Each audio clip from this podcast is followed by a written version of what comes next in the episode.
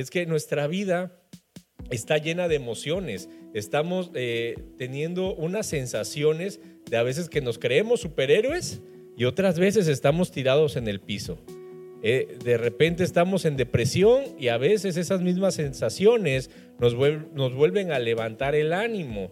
Y no importa lo grande que seamos, no importa las cosas que hayamos realizado, si has predicado, si has ido a hacer eh, campañas evangélicas, si has eh, hablado a, mil personas en un auditorio, nuestra vida indiscutible, indiscutiblemente va a llegar un momento en el que sientas que tu fe se ha perdido, ¿sí? Y ese sentimiento, yo creo que es uno de los sentimientos más difíciles de aceptar. La fe es un don de Dios para que nadie se gloríe de que tiene más o menos fe. En Romanos 12.3, ponga la primera, por favor, hermano. Ahí está, dice, digo pues, por la gracia que me es dada a cada cual que está entre vosotros, que no tenga más alto concepto de sí que el que debe de tener, sino que piense de sí con cordura, conforme a la medida de fe que Dios repartió para cada uno. Entonces, hermanos, nosotros no somos originadores de esa fe. No podemos originar nuestra propia fe. Dios, el Señor, nos dio un nivel de fe a cada uno que debemos de ejercitar y de trabajar para que podamos incrementarlo. Como cristianos, hermanos, esta es la parte que más duele. Cuando tú llegas y preguntas a algún hermano cómo estás, cómo te sientes, ¿qué es lo que decimos?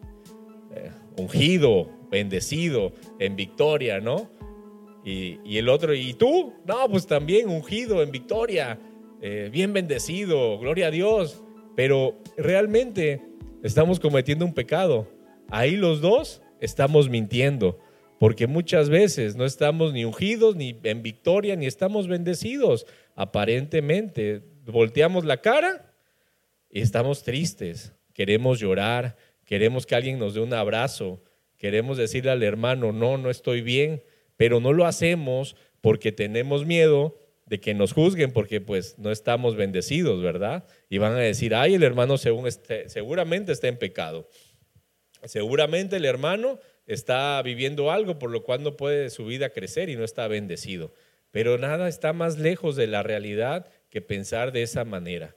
Debemos de entender que está bien, saber que nuestra fe a veces no está al 100% o como debería de estar o que debería de estar para hacernos sentirnos bien y sentirnos conectados con Dios. Y puede ser por varias cosas, nos puede llevar por varias situaciones el que nos sentamos de esta manera. Las pruebas y desafíos que por lo regular estamos pasando o que hemos pasado, y aunque Dios nos haya ayudado anteriormente, ya les he dicho cuál es el problema que más nos duele, el que sentimos hoy, el que me está acongojando en este momento. Del que ya pasó, el Señor ya me ayudó y ya no me acuerdo, ¿sí?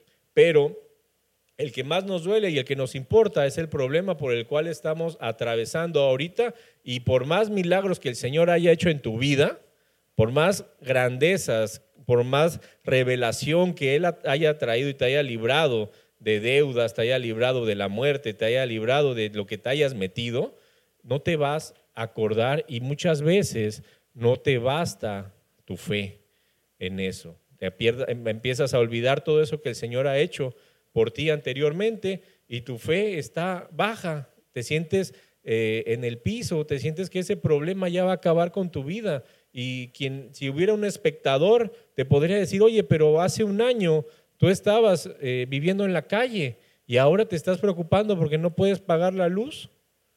Y así nos pasa porque eh, no podemos evitar sentirnos abandonados por Dios cuando estamos pasando por un problema.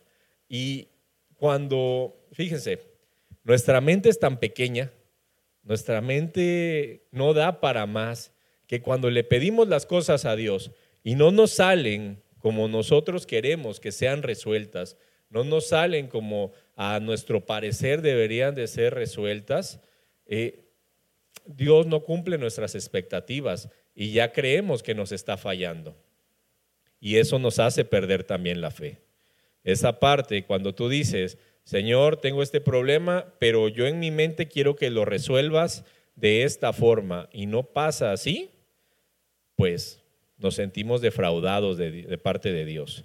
Dice la escritura que nosotros somos como la neblina, que en un momento estamos y en el siguiente desaparecemos. Entonces, ¿por qué queremos nosotros construir expectativas? ¿Por qué queremos construir un futuro el cual es incierto? Si la misma palabra nos está diciendo que ahorita existimos y mañana quién sabe si estemos. No podemos nosotros tener una expectativa específica y decirle al Señor, quiero que eh, mi problema o que tú me contestes de tal manera, porque el Señor tiene un plan que es perfecto. Y ese plan no, a lo mejor como tú quieres que se resuelva, va a interferir con algo más grande que va a llegar a tu vida, algún llamado más grande que tiene. Siempre decimos cuando estamos en el Padre Nuestro, hágase tu voluntad, ¿no? Pero cuando pedimos hágase tu voluntad, lo decimos de dientes para afuera. Porque cuando se hace la voluntad de Dios, no la aguantamos, ¿verdad? No aguantamos lo que el Señor nos pide. Te dice, haz esto, pero no, así no, ¿cómo crees? No, no, no, yo así no juego y hasta nos vamos de la iglesia, pero estamos sometiéndonos a la voluntad de Dios. Y desafortunadamente, hermanos, cuando Dios no, no cumple esos caprichos, eh, tristemente empezamos a dudar de Dios, empezamos a sentirnos confusos, eh, nuestra mente empieza a, jugarnos mal, nos empezamos a enojar con Dios, empezamos a, reclamarle tan a la ligera. Yo no entiendo por qué hay gente que, de repente se enoja tanto con Dios y empieza a reclamarle. Eh, es gente, yo creo que no, no ha leído el libro de Job. Eh, Job 38.4, a mí me encanta este versículo, dice, ¿dónde estabas tú cuando yo fundaba la tierra? Házmelo saber si tienes inteligencia. Y de ahí dice quién ordenó las medidas, eh, has mandado tú la mañana en tus días, quién encerró las puertas, quién le cerró las puertas al mar, has entrado las fuentes del mar, tú vas a enviar los relámpagos. O sea, nos le empieza a decir o nos empieza a decir a nuestra vida prácticamente que no somos nadie. No somos nadie para nosotros eh, querer juzgar a Dios, querer eh, cuestionarlo con nuestras dudas. Al contrario, deberíamos de tener que eh, callarnos porque estamos jugando con alguien que es santo, estamos tomando eh, eso a la ligera que podemos traer y acarrear maldiciones a nuestras vidas. Hay gente que se vuelve atea porque se enoja tanto con Dios y piensa que Dios no existe y desafortunadamente sus almas se pierden. Ellos terminan en otro camino muy distinto por el que empezaron, porque las experiencias negativas que han tenido en sus vidas los llevan a que su fe se extinga por completo. A lo mejor han tenido alguna enfermedad, han perdido un ser querido, este, la misma iglesia, hermano, le pueden hacer eh, sentir mal a una persona y esas experiencias negativas le eh, llevan a abandonar la fe empiezan a, dudar, empiezan a llenarse de, cuestionamientos si realmente es lo que deberían, el camino que deberían de seguir. Imagínense, cuando uno está triste, está cabizbajo, llega a una iglesia y en lugar de ayudarle, en lugar de motivarle, pues también se, encuentra con experiencias negativas, pues esa poca fe que le quedaba, se la pagamos. Entonces debemos de ser inteligentes y poner ojo ahí también nosotros de ahí vamos a hablar otro punto en el cual es muy importante que los hermanos en la congregación ayudemos a esto, pero vamos a ir un poquito adelante. En Primera de Reyes 19:9 dice, "Y allí se metió en una cueva donde pasó la noche y vino a él palabra de Jehová, el cual le dijo, ¿qué haces aquí, Elías?" Elías sufría también de experiencias negativas. Recuerden quién era Elías. Elías era un gran profeta de Dios, el cual en el versículo, en el capítulo anterior, había hecho descender fuego, había matado a los sacerdotes de Baal, había hecho grandes cosas. Sin embargo, le dicen, te van a matar. Entonces huye por su vida, porque según él ya no quedaba nadie más en la tierra más que él que defendía a Jehová. Y entonces se va a esconder a una, a una cueva. El Señor, yo creo que esto se asemeja tanto a nosotros. El Señor le dice, ¿qué haces aquí, Elías? El Señor te pregunta hoy, ¿qué haces teniendo tu fe por los suelos? Tantas cosas que has hecho, por tantas cosas que hemos pasado, no es posible que en este momento me reclames, te sientas triste, te sientas agotado, cabizbajo, que no vales nada. ¿Por qué? Porque hemos pasado tantas cosas, podría decirnos el Señor, que no entiendo cómo no puedes ver mi amor en tu vida. No, podemos sentir el amor del Padre habitando en nuestros corazones. Él había, había perdido su fe, había perdido todo, sin embargo el Señor le dice, lo manda a sacar de esa cueva.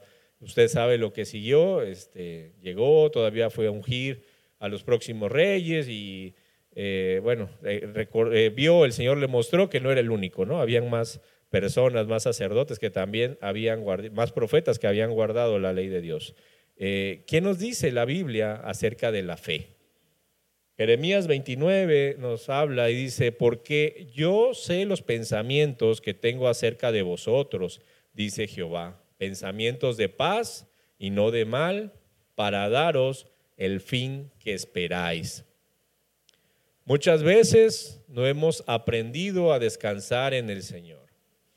En ocasiones queremos nosotros ayudar a Dios. Eh, pensamos que sus procesos eh, están siendo muy, muy largos y queremos nosotros acortarlos. Pero lo único que hacemos es extender ese tiempo de prueba, ese tiempo por el cual estamos pasando eh, un periodo de aprendizaje, un periodo que nos va a llevar a tener una vida mejor lo hacemos más largo y nos salimos de la bendición, perdemos la cobertura de nuestro Padre. Todo por no entender que lo que te está sucediendo en este momento te lo ha mandado el Señor. Y la palabra es muy clara. Dice que Él nos va a dar el fin que esperáis. Él nos va a dar eh, lo mejor porque Él tiene pensamientos de bien para nuestra vida. Yo creo que nadie de los que estamos aquí podremos decir, el Señor me ha metido en un problema y no me ha sacado. Al contrario, nosotros nos hemos ido a meter un problema y el Señor va y nos rescata. Y no entendemos, ¿no? Vamos otra vez y Padre, otra vez la regué. Y bueno, otra vez regresa. Y, ahora sí, ya voy a cambiar, ahora, ahora sí, ya voy a hacer tu voluntad. Y venimos a la iglesia todos los días. De repente se nos cruza otra cosita en el mundo y volvemos a caer. Y el Señor jamás nos va a dejar ahí.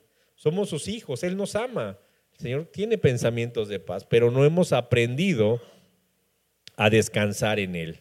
No hemos aprendido a, entender que Él es nuestro seguro de vida, Él es nuestra salvación. ¿Ustedes han subido una montaña rusa? Yo creo que la mayoría. Six Flags, cualquier cosa de esas. ¿Qué hacemos?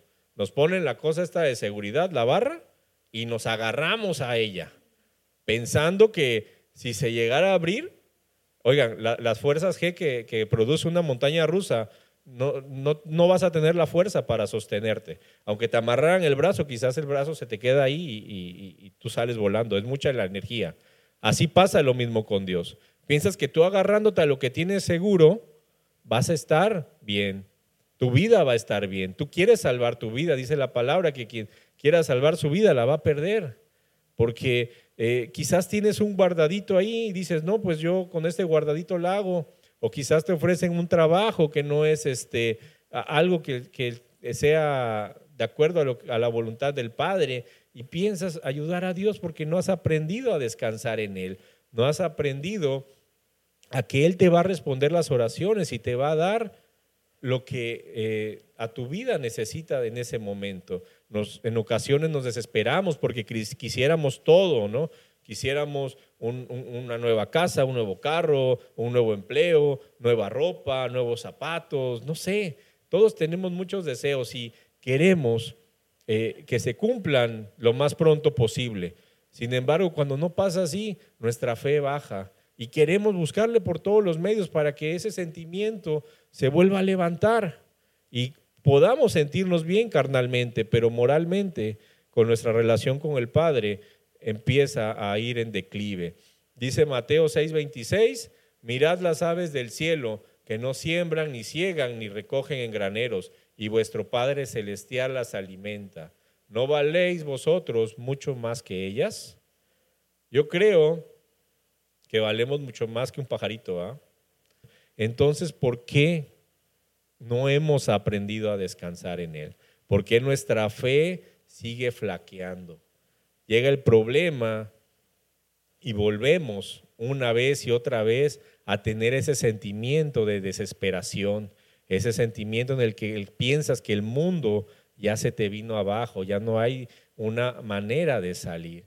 Dice Isaías 41:10, no temas porque yo estoy contigo, no desmayes porque yo soy tu Dios que te esfuerzo, siempre te ayudaré, siempre te sustentaré con la diestra de mi justicia. Entonces, hermanos, este versículo lo que te está diciendo es que el que te cuidó ayer, te va a cuidar hoy, te va a cuidar mañana. No tenemos por qué temer, no tenemos por qué sentirnos con esa presión, sentirnos acongojados. Yo sé que es muy difícil, hermanos, la verdad, yo lo he vivido. Es como cuando te dicen, te sientes mal, pues siéntate bien, ¿no? Es completamente igual. No va a ser de la noche a la mañana, pero debemos de entender meditar en estos versículos que el Señor está obrando en nosotros. Dice Salmos, mi socorro viene de Jehová, que hizo los cielos y la tierra. Y sobre todo, hermanos, no dará tu pie al resbaladero, ni se dormirá el que te guarda. Entonces, creemos en un Dios que no duerme, un Dios que siempre está al pendiente de nosotros. Pero les repito, el problema es uno, Dios está ahí siempre para socorrernos, pero nosotros no le creemos. Nosotros no podemos dejar nuestras cargas. Se han subido un avión, llegas, te subes y ¿qué pasa? No conoces al piloto. Ya pasan cinco horas, seis horas de vuelo y de repente hay turbulencia, pero no te espantas, no corres como loco en todo el avión, no, empiezas que, no piensas que tu vida se va a acabar, porque sabes Confías que está la mecánica del avión, que lo, hicieron ingenieros expertos, confías en que pues el piloto es una persona preparada, que puede resolver ese problema, pero con Dios no es igual. A Dios no le podemos hacer lo mismo. Pensamos, limitamos a Dios. Pensamos que, ay, quizás Dios no está dormido ahorita. Está en, otro, en otra zona horaria, ¿no? Aquí no. En México no está, está ahorita en China. Está viendo las necesidades de allá. Nos sentimos así. Es de risa, hermanos, pero de verdad que nos pasa a todos. A todos nos pasa, no importa la edad que tengamos, no importa eh, el dinero, no importa la, la posición, el trabajo que tengas. Si pudiéramos entender que Dios es el que cuida de nuestras vidas y aprendiéramos a descansar en Él, sea cual sea el problema, ya no nos angustiaríamos. Tendríamos más tiempo para tener eh, nuestra mente enfocada a nuestro crecimiento, a buscar los planes de Dios, a buscar lo que Él nos ha mandado a hacer, predicar el Evangelio, trabajar en su obra, pero tenemos ese sentimiento de miedo por el futuro, qué va a ser de nosotros. Eh, es un peso que, que no te quitas hasta que lo entiendes. Y les repito, hermanos, es muy difícil entender que el Señor va a guardar tu vida es muy difícil entender que Él tiene un plan al cual te va a esforzar para que llegues. Pero cuando tú no tienes esa confianza dentro de ti, cuando no tienes la confianza de que Dios te va a cuidar en cualquier situación, no vas a poder avanzar. Eh, Jesús es un gran ejemplo y Jesús descansaba en el Padre. Él sabía que lo cuidaba, que lo protegía de todo. Él estuvo en la tierra Hace rato les decía que él era humano, él, no, él sentía lo mismo que nosotros. Sin embargo, él tenía fe en el Padre. Él sabía que era el Hijo del Creador del universo y como tal podía descansar en él.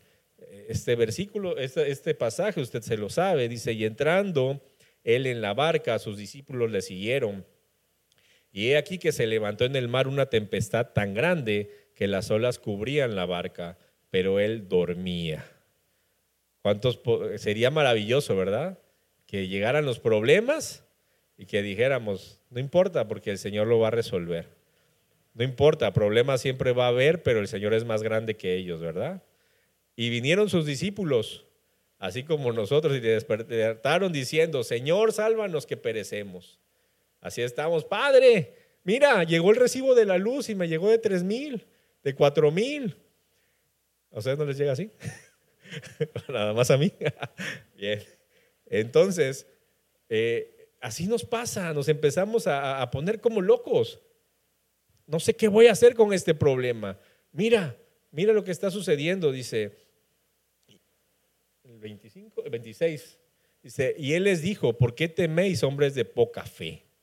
Entonces, levantándose, reprendió a los vientos y al mar y se hizo grande bonanza. Sería excelente que cuando llegue el problema a tu vida, cuando te den una mala noticia, cuando te digan tienes una enfermedad, te pasó esto, los análisis no sean, eh, no te hablen de manera positiva. Lo primero que hagas en lugar de preocuparte sería ir y orar al Padre. Señor, mira el problema que me está aconteciendo a mi vida. Tú tienes el control de cualquier situación. Y si está en tu voluntad que se resuelva, pues se va a hacer, ¿no? Y si no, pues que nos ayude a aceptar su voluntad. Pero no somos capaces de hacer eso. Por eso el Señor decía que somos hombres de poca fe, así como sus discípulos. ¿Qué pasa? Una vez que, que él, él detiene la tempestad, dice, y los hombres se maravillaron diciendo, ¿qué hombre es este que aún los vientos y el mar le obedecen? Entonces, esa experiencia la podemos tener también nosotros. Cuando tú descansas en el Señor, imagínate qué maravilloso sería estar como Jesús en la barca, ¿no? Durmiendo. Él sabía que lo que pasara, pues no le iba a afectar, porque eh, su padre le cuidaba. Somos como los discípulos, ¿verdad?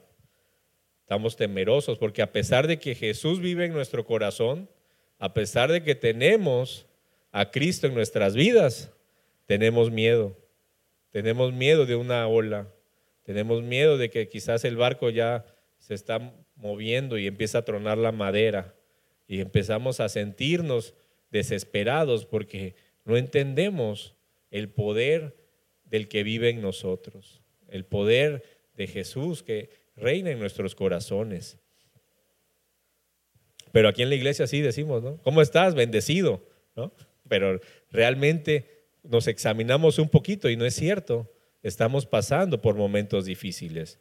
Hebreos 11.1 dice, es pues la fe, la certeza de lo que se espera, la convicción de lo que no se ve. Tenemos que hablar por fe, hermanos. Tenemos que andar caminando por fe. Cuando tú veas un problema, tienes que entender que el Señor ya está, eh, es como, como cuando es embarazada no podemos ver el resultado, no podemos ver eh, al niño, a la criatura. Sin embargo, empieza a gestarse. Así es nuestra fe, así es lo que le pedimos al Señor. Quizás no estás viendo el milagro, no estás viendo la respuesta, pero el Señor ya empezó a obrar en ti. El Señor ya empezó a trabajar en tu vida. El Señor ya está poniendo a las personas que te van a ayudar a lograr e, ese milagro por el cual le has pedido tanto. Él, ya lo está haciendo, hermano. No hay por qué desesperarnos y perder nuestra fe. No hay por qué caer en esas situaciones. En el pasado, yo sé que seguramente ya todos hemos experimentado el poder y la bondad de Dios y hemos salido victoriosos de grandes situaciones. Sin embargo, hoy a lo mejor te sientes eh, abrumado por las preocupaciones y los problemas que están eh, llegando a tu vida. Y si estás pasando por algo así, hermano, y te sientes así, piensa, tu fe se ha debilitado. Puedes estar diciendo, el día de hoy no me siento tan bendecido. Es algo que es normal. No podemos evitar sentirnos así. Podemos trabajar para no sentirnos así, pero va a llegar el momento en el que lo sientas y debes de ser sabio, debes de estar pegado a la palabra de Dios para poder salir. Debemos de recordar todas esas veces las cuales has clamado a Dios por ayuda. ¿Cuántas veces has estado ahí en tu habitación orando, en la cocina, en el baño, donde te postres a orar? Recuerda tantas veces que le has buscado al Padre y Él te ha respondido. Dice eh, Proverbios 3.5, fíjate de Jehová de todo tu corazón y no te apoyes en tu propia prudencia. ¿sí? Ah, reconócelo en todos tus caminos y Él enderezará tus veredas. Hay que tomar fuerzas en este versículo y empezar a creer en la promesa de Dios para nuestras vidas. Debemos de comenzar a leer la Biblia, pero con interés, hermanos, buscando en, el libro, en el libro sagrado, esas promesas que Dios nos ha dicho que va a hacer a nuestra vida. Y a medida que tú profundizas en la palabra, nuestro corazón se va a llenar de esperanza y vamos a empezar a confiar nuevamente en el Señor. Pero cuando tú no lees la Biblia, cuando tú no le buscas al Padre, pues difícilmente vas a poder entender todas las maravillas que están aquí escritas, de las cuales eres heredero, de las cuales el Señor Jesús te ha hecho coheredero y podemos accesar a ellas. Les decía hace rato, es importante congregarnos, es importante venir a la iglesia en todo momento, porque a veces nuestra fe está mal, estamos viviendo momentos difíciles en nuestra vida, pero un hermano nos puede dar testimonio. A lo mejor Esaú pasó por algo hace años en los cuales me está sucediendo a mi vida y él me cuenta cómo el Señor le ayudó. Puedo tomar fe también de los hermanos, ver cómo el Señor ha obrado en sus vidas y cómo seguramente también va a obrar en la, en la mía. A veces nos creemos únicos, ¿no? Que lo que nos está sucediendo no le ha pasado a nadie más cuando es eh, completamente absurdo, ¿no? Todos tenemos problemas y en la iglesia podemos entender podemos ver la vida de los hermanos y entender que no nada más este, el problema por el cual estoy pasando yo es único, sino que ya le pasó a otra persona y a otra persona el Señor lo ayudó. Y quizás otra persona estaba en peores situaciones. A lo mejor eh, hay un hermano que tenga una deuda de, de 10 mil pesos y la crea impagable, pero a lo mejor hay otro hermano que tuvo una deuda de 100 mil y el Señor le dio respuesta. Entonces son cosas que tenemos que aprender a, entender de la palabra de Dios y que nos puede ayudar a nuestra fe, ver reflejado el amor del Padre en los otros hermanos. No deje de buscar momentos de oración, momentos en los cuales puede tener comunión con el Padre. En esos momentos usted puede entregar sus cargas al Señor y eh, quedar libre. Hay muchos hermanos que vienen en la mañana a orar y, es una liberación que tienes inicias tu día con bendición. Yo no, no sé este, si a usted le dé tiempo venir a orar o lo haga en su casa, pero siempre busque estos momentos en los cuales puede tener la comunión con el Padre y quedarse libre de todas las preocupaciones y dudas. Aparte, también podemos expresar nuestra gratitud y eso nos va a ayudar también a que nuestra fe crezca.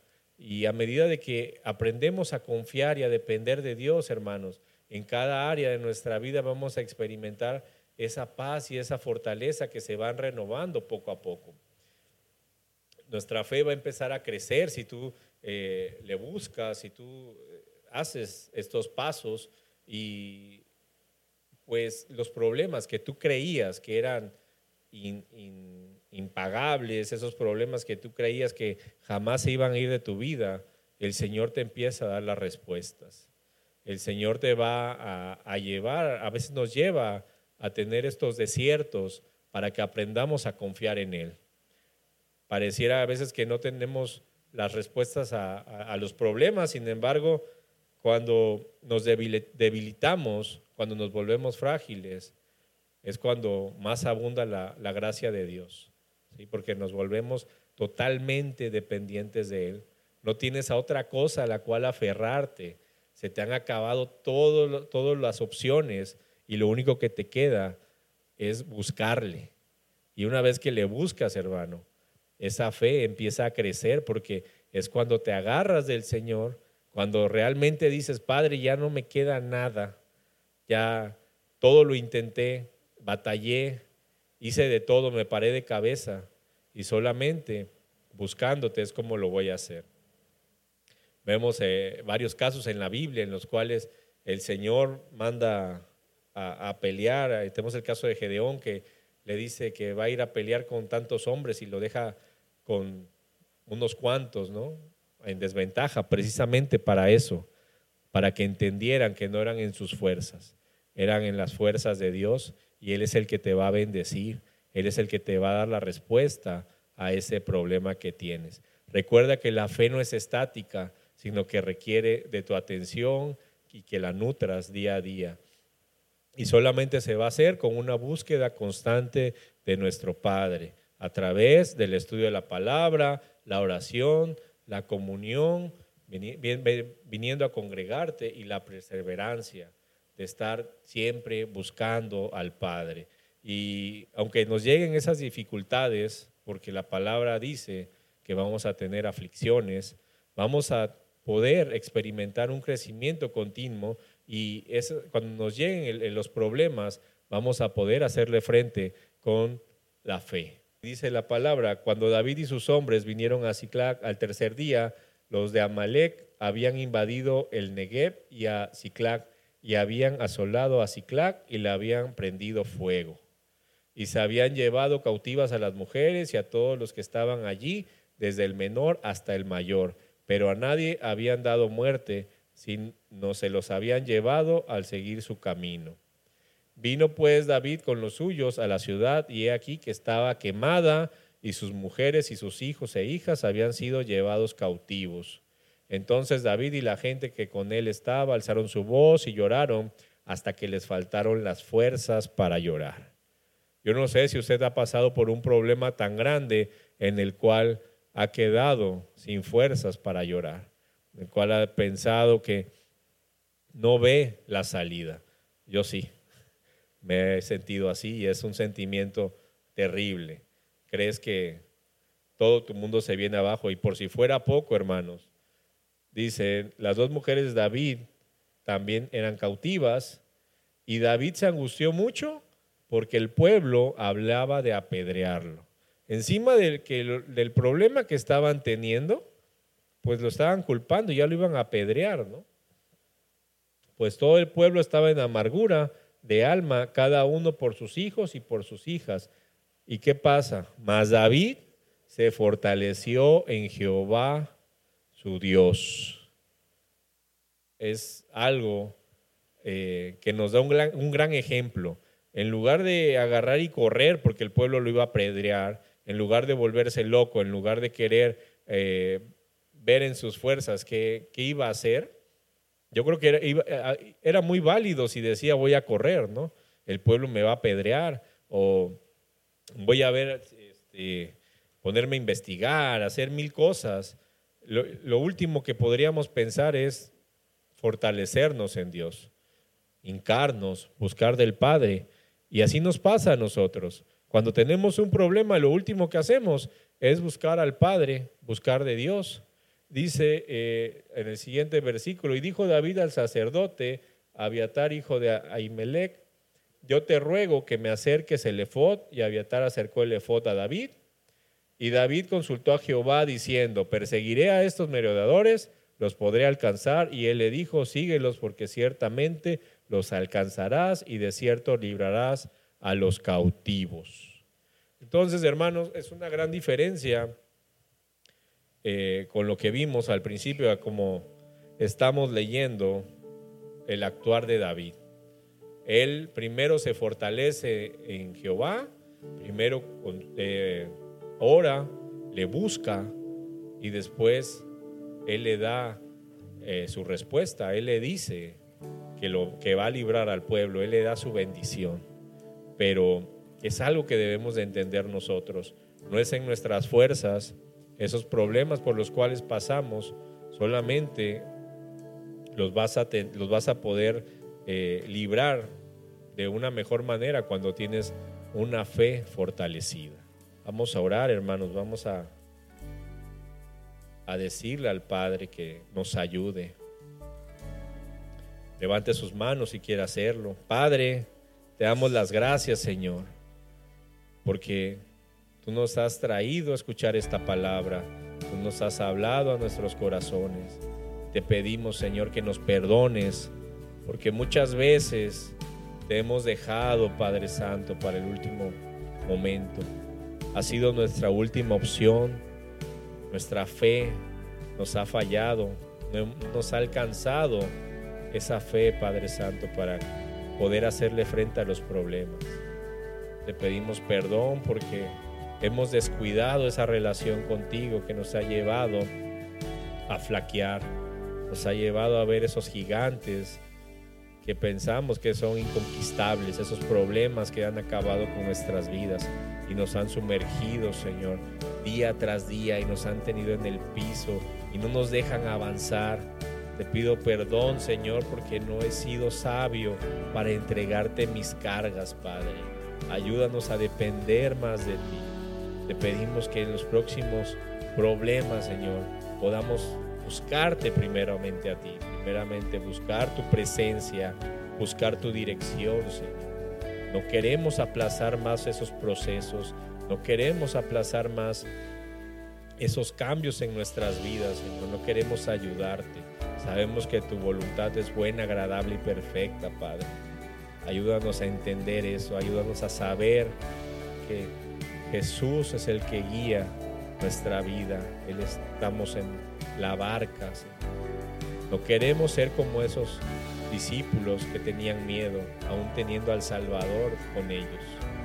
Ayúdanos a entender que hemos nacido de nuevo y que el Salvador nos da la esperanza, Señor, de que tú nos vas a ayudar en todo momento. Te pedimos, Espíritu Santo, que nos guíes en todo momento, que nos ayudes a confiar, a que nuestra fe crezca en todas las áreas de nuestras vidas. Y si a algún hermano le ha faltado la fe, si algún hermano no ha podido tener la esperanza en ese problema que se le ha presentado, ayúdanos a nosotros, Padre, a, enseñarles, Padre, con nuestro testimonio, que tú eres grande y maravilloso y tú nos ayudas en, en cada área de nuestra vida.